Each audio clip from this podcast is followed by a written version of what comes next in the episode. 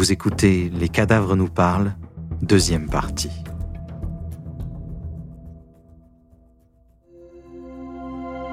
Au Musée des sciences naturelles de Washington, les visiteurs peuvent admirer les merveilles de notre univers.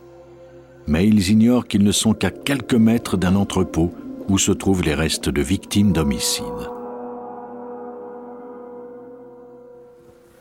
Les enquêteurs de Fairfax, en Virginie, firent appel au spécialiste Douglas Osley pour les aider à identifier la victime d'un homicide brutal. Le corps était décomposé. Il ne restait plus que le squelette. Osley établit que la victime était une femme âgée entre 27 et 34 ans et qu'elle avait été poignardée à plusieurs reprises. Mais qui était-elle et d'où venait-elle?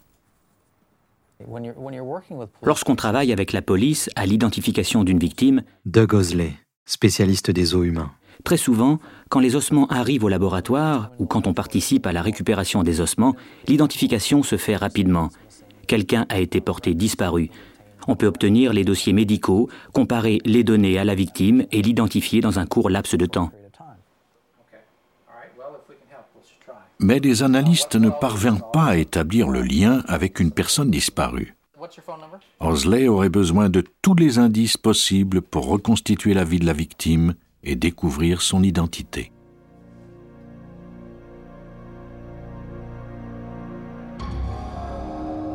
Les effets personnels découverts près de la victime n'étaient pas nombreux. Une pince à cheveux bon marché et un peigne. Son jean était complètement décomposé, mais ses sous-vêtements en fibres synthétiques avaient résisté au temps. Des sandales légères indiquaient que le crime avait été commis pendant la saison chaude. Ses cheveux étaient châtain clair, ainsi que nous l'avons déterminé lors de l'analyse des cheveux découverts sur la scène du crime. Nous savons qu'elle portait du vernis à ongles parce que nous avons retrouvé des ongles sur la scène. C'était un vernis rose foncé lustré. Comme on peut le voir, il y avait beaucoup d'éléments à vérifier. Sur une des boucles d'oreilles découvertes près du corps se trouvaient des fragments de tissu humain. Le métal de la boucle avait empêché la décomposition. Ces boucles furent ajoutées à un portrait robot distribué partout aux États-Unis. Petit à petit, difficilement, les détails de la vie de la victime commençaient à faire surface. Il y avait des signes de traumatisme sur la colonne vertébrale. Des petites dépressions entre les vertèbres indiquaient que les disques étaient usés. La victime faisait peut-être un travail où elle devait soulever des objets lourds. Elle avait déjà pris soin de ses dents, mais pendant les années qui avaient précédé sa mort, elle avait cessé de s'en occuper. Elle avait des plombages sur les dents avant, mais il lui manquait cinq molaires. Des taches noires indiquaient qu'elle fumait peut-être. L'impression générale que cela nous laissait, et cette impression provenait non seulement de sa dentition, mais aussi des objets que nous avons découverts, c'est le sentiment que cette personne n'avait pas beaucoup d'argent, qu'elle était issue d'un milieu très modeste.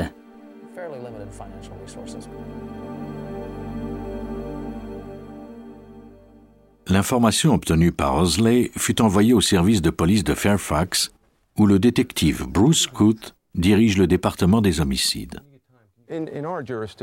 Dans ce secteur, la plupart des meurtres sont commis par des personnes qui connaissent leurs victimes.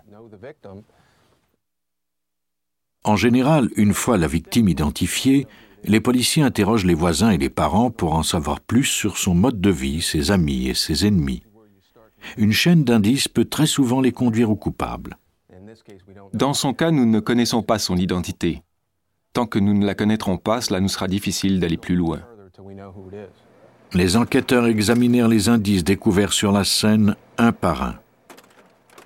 La police distribua le portrait robot de la victime ainsi que les détails pertinents partout aux États-Unis.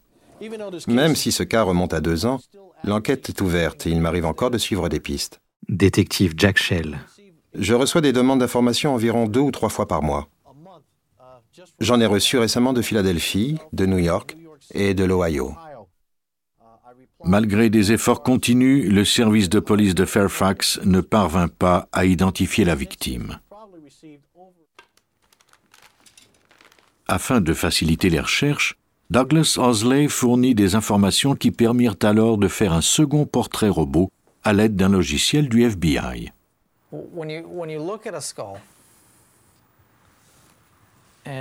Lorsqu'on étudie un crâne et qu'on tente de déterminer de quoi l'individu avait l'air, on se fie à la forme du crâne. La forme du visage sera déterminée par le crâne lui-même.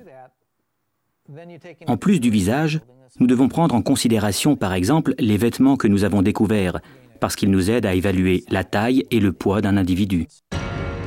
À partir de l'image du crâne, l'ordinateur ajoute les caractéristiques en plusieurs couches successives. Des repères de caoutchouc indiquent l'épaisseur approximative des tissus.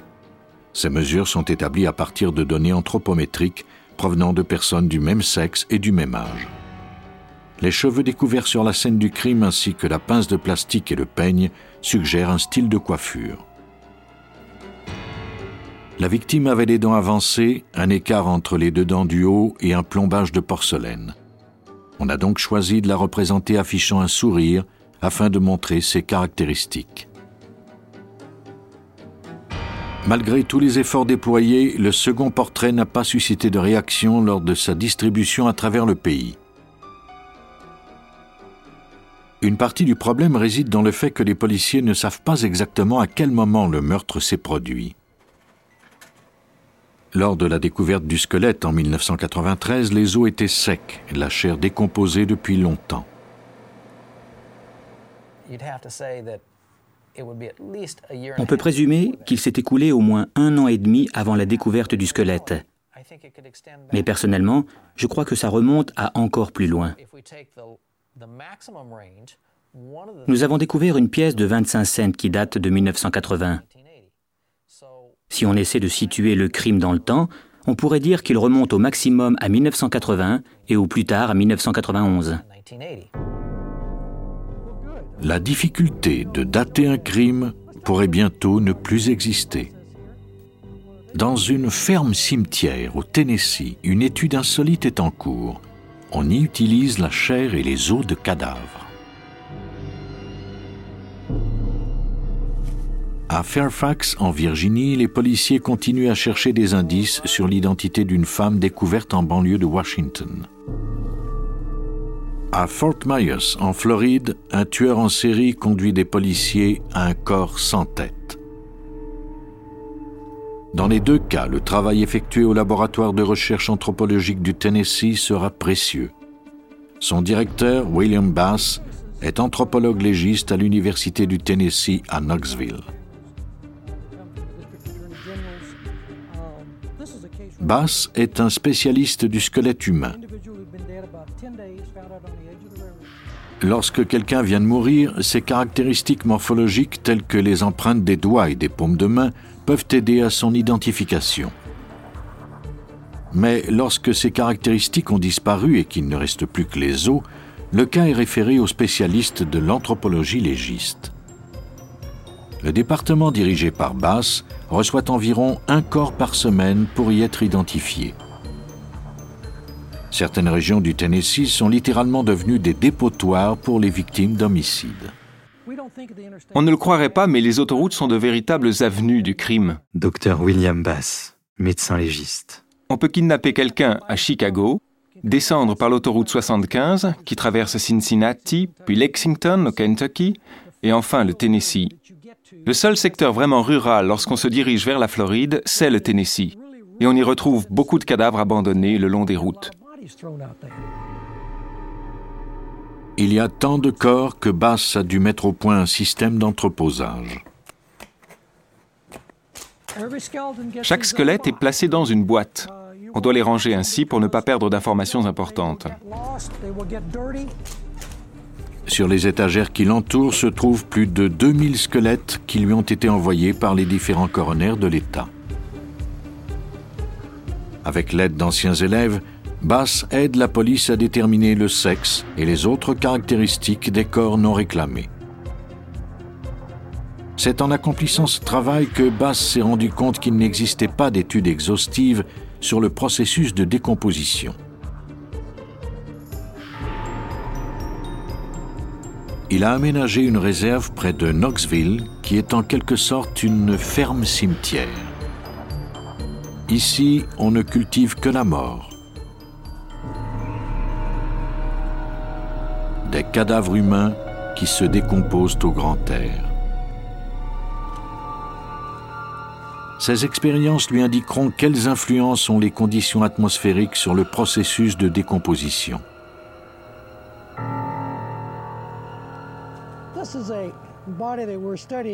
Ce corps nous permet d'analyser la chair après le passage des asticots. Ce cadavre a été laissé à l'extérieur pendant un an. Les vers ont nettoyé l'intérieur mais laissé la peau pour se protéger. Les asticots n'aiment pas la lumière et ils utilisent cette membrane comme parasol pour se protéger du soleil. On retrouve donc souvent des corps comme celui-ci qui sont recouverts d'une peau qui retient les os, même s'il ne reste plus aucun organe interne.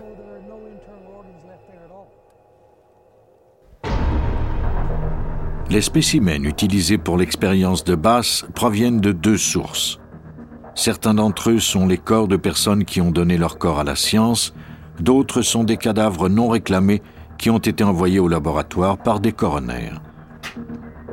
Après que les cadavres aient été laissés à l'extérieur pour la décomposition, ils sont rapportés au laboratoire pour y être analysés. La dissection de ces corps permettra de comprendre l'effet des éléments sur la peau, les os et les tissus. Ces données aideront ensuite la police à déterminer depuis combien de temps la victime d'un homicide est morte. Afin d'empêcher l'accès du terrain à d'éventuels curieux aux penchants morbides, des gardiens surveillent étroitement la ferme cimetière. Bass dispose les corps de la même façon que les meurtriers. Nous tentons d'être aussi réalistes que possible. Nous essayons de ne rien faire d'artificiel. C'est exactement ainsi dans la nature. Nous avons ici une automobile qui nous sert à évaluer le processus de décomposition de victimes qui se trouve dans un véhicule, soit sur le siège du passager, soit dans le coffre arrière. Un cadavre placé dans un coffre de voiture a été enlevé depuis, mais il a laissé certaines traces derrière lui. Il s'agit de pupes de chrysalide. Quelques minutes seulement après la mort, les mouches sont attirées par le cadavre et y pondent leurs œufs. Lorsque les œufs éclosent, il en sort des larves qui se nourrissent de chair en décomposition avant de devenir des mouches à leur tour. Nous pouvons affirmer que ce spécimen a séjourné dans le coffre pendant au moins 21 jours à cause du nombre de pupes qui ont été recueillies ici. Il y avait un autre corps sur le siège arrière de la voiture. Il a laissé lui aussi des indications sur le moment de la mort. Les cheveux. La chevelure d'un cadavre tombe après une semaine. Bass a remarqué que la chaleur produite dans un véhicule fermé accélère le processus de décomposition.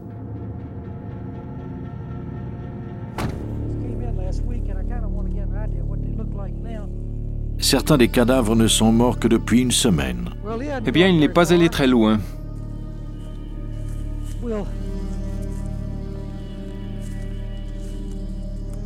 Voyons voir de quoi celui-là a l'air. Il est à peu près dans le même état. D'autres sont beaucoup plus vieux. Il y a des asticots ici, mais celui-ci est gelé. Il s'est éloigné de la chaleur du corps et n'a pas pu retourner au cadavre. Il y en a quelques-uns ici. Je vais repousser ceci un peu plus et nous allons voir ce qu'il y a dessous. Je ne suis pas sûr de ce que je vais trouver. Voilà, il y a des asticots ici. Ils sont au ralenti, ils ne semblent pas très actifs, probablement à cause du froid.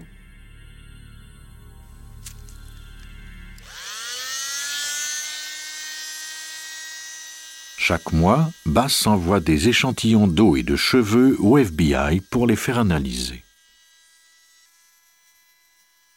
Les échantillons proviennent de divers spécimens de la ferme soumis à différentes conditions environnementales. Le FBI analysera comment la température, l'exposition aux éléments et l'environnement affectent la structure de l'ADN. On peut procéder à l'analyse de l'ADN sur les asticots et ils nous indiqueront l'ADN de la victime. Si l'individu consommait des drogues, on pourra le voir grâce à l'analyse des asticots. Il y a aussi les acides gras volatiles, qui sont la matière gluante ici. Ces acides émanent des cadavres. Nous pouvons prélever cette matière et déterminer le moment de la mort jusqu'à concurrence d'environ deux ans.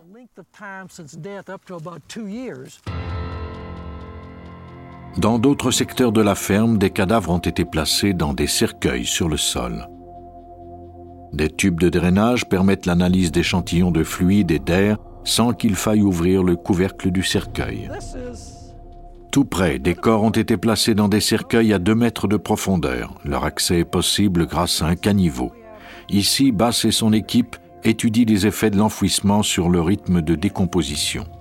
Souvent, les meurtriers démembrent leurs victimes et en éparpillent les différentes parties. Un autre secteur de la ferme cimetière a donc été réservé aux cadavres sectionnés. Le travail de Bass n'est pas toujours un travail de science exacte, mais c'est un précurseur en la matière.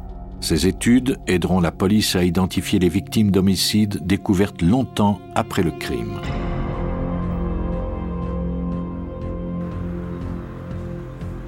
Dans le cas de Danny Webster en Floride, les policiers ne disposaient que de certaines parties du corps. Le travail du meurtrier avait été efficace. C'était maintenant au tour de la criminalistique de faire ses preuves.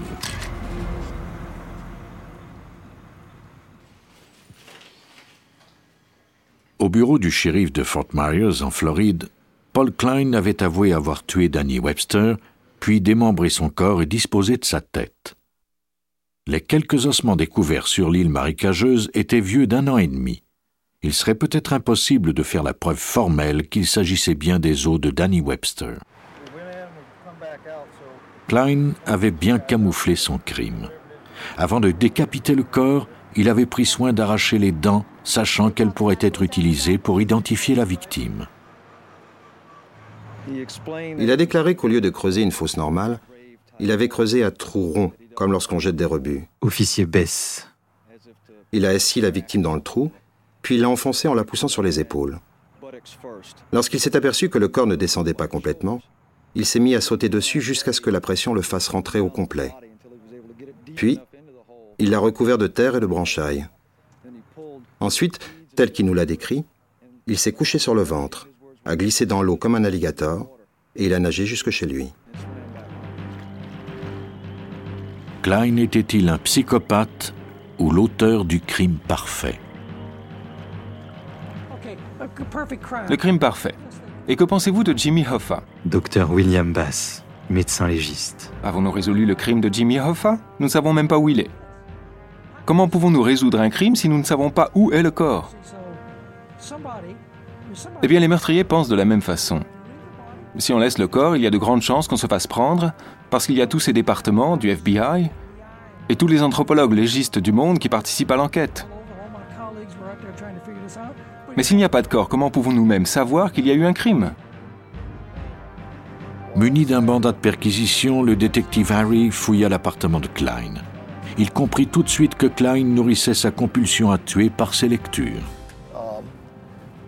Nous avons trouvé là à peu près tous les livres qui ont été écrits sur les meurtres, comme l'histoire du fils de Sam, l'étrangleur de Hillside. C'était ça, livre après livre. Il fallait à tout prix identifier le corps de Danny Webster à partir des quelques ossements retrouvés. Si on n'y parvenait pas, l'enquête serait bloquée. Dans l'espoir de corroborer les aveux de Klein et de le faire inculper, l'anthropologue William Maples tenta de déterminer l'âge, le sexe et la race du squelette. Voici la diaphyse de l'os, et puis voici l'épiphyse, le bout de l'os. Elles sont séparées pendant l'enfance, mais elles se transforment lentement.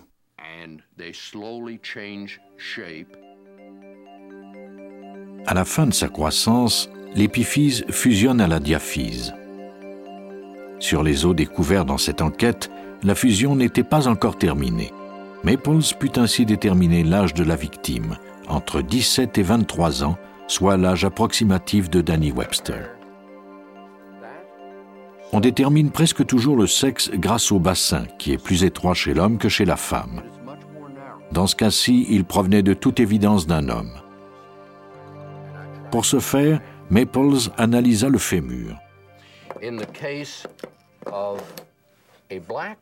Dans le cas d'un homme noir, la diaphyse est plus plate, plus droite, sans la courbure à l'avant. Dr William Maples, spécialiste d'identification d'os. L'ampleur de la courbure indiquait clairement que nous avions affaire à un homme de race blanche. Maples examina ensuite les os afin d'y retrouver les marques de sautillement qui caractérisent l'emploi d'un petit couteau de cuisine. Les tueurs, en général, ne sont pas assez stupides pour se servir de couteau de cuisine. Nous n'avons donc pas beaucoup d'informations à ce sujet. Mais les résultats étaient positifs. À la fin de son analyse, Maples pouvait conclure que les os correspondaient à la description de Danny Webster. Les aveux de Klein pourraient corroborer ces faits. Pour l'inspecteur Jeff Taylor, l'enquête était close. Paul Klein a été interné dans une institution pour les handicapés mentaux à Chattahoochee, en Floride. Mais à Fairfax, en Virginie, les policiers sont toujours dans l'impasse. La victime de l'homicide n'a pas été identifiée. Son meurtrier est toujours en liberté et peut récidiver.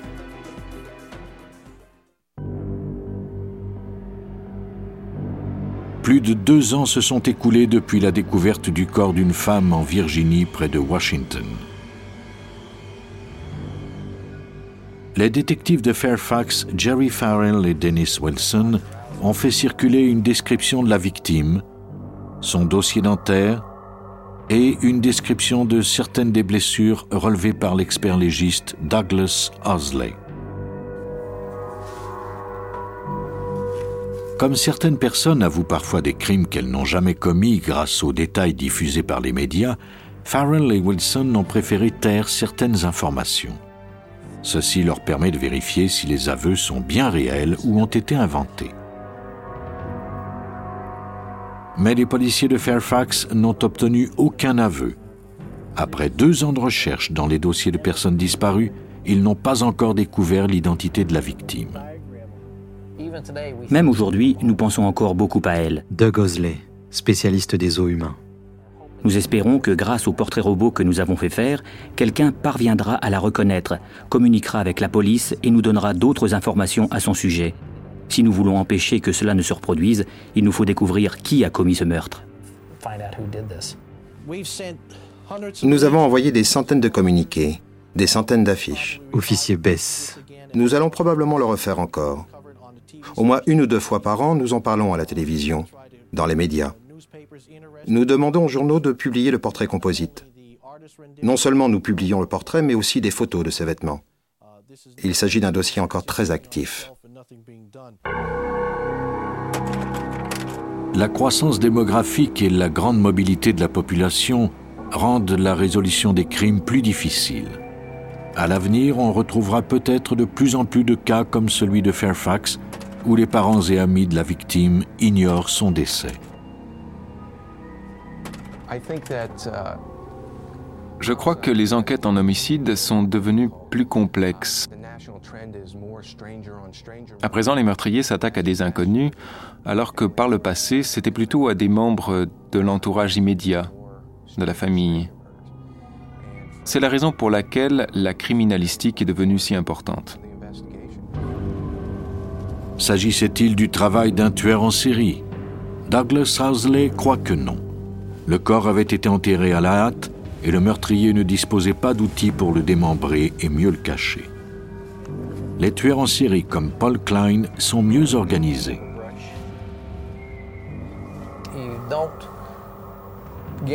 L'auteur de cet homicide n'est pas aussi spécialisé. Bien sûr, le résultat a été tragique, mais il était moins bien préparé pour réussir ce qu'il était venu accomplir. Cependant, il est parvenu à enlever la vie de quelqu'un et à échapper à la justice pendant toutes ces années. Nous ne sommes pas parvenus à assembler tous les éléments et à retrouver sa trace. Malgré les embûches, les enquêteurs de Fairfax n'abandonnent pas le combat. Quelqu'un tôt ou tard parlera de cette affaire. C'est un de nos principes, les rapports entre les individus changent. La technologie change. Je crois fermement que nous pouvons résoudre cette enquête. C'est pour cela que nous n'avons pas abandonné. On finira par savoir. Oui, je crois aussi que nous allons y parvenir. Certaines enquêtes prennent plus de temps, c'est tout. Quant à William Maples, il est convaincu que les meurtriers parviennent de moins en moins à échapper à la justice. Bien sûr que non. Ils ne respectent pas les règles de prudence. Ils prennent des risques, font des choses que nous ne ferions pas. Ils ne respectent simplement pas les règles. Et c'est ce qui nous aide, parce que ça signifie qu'ils font beaucoup d'erreurs.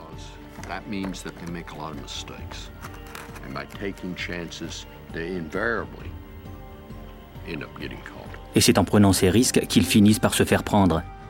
Les sensations fortes que cela procure sont très importantes, mais cela signifie prendre des risques. Et Dieu merci, plus ils prennent de risques, plus nous avons de chances de les arrêter.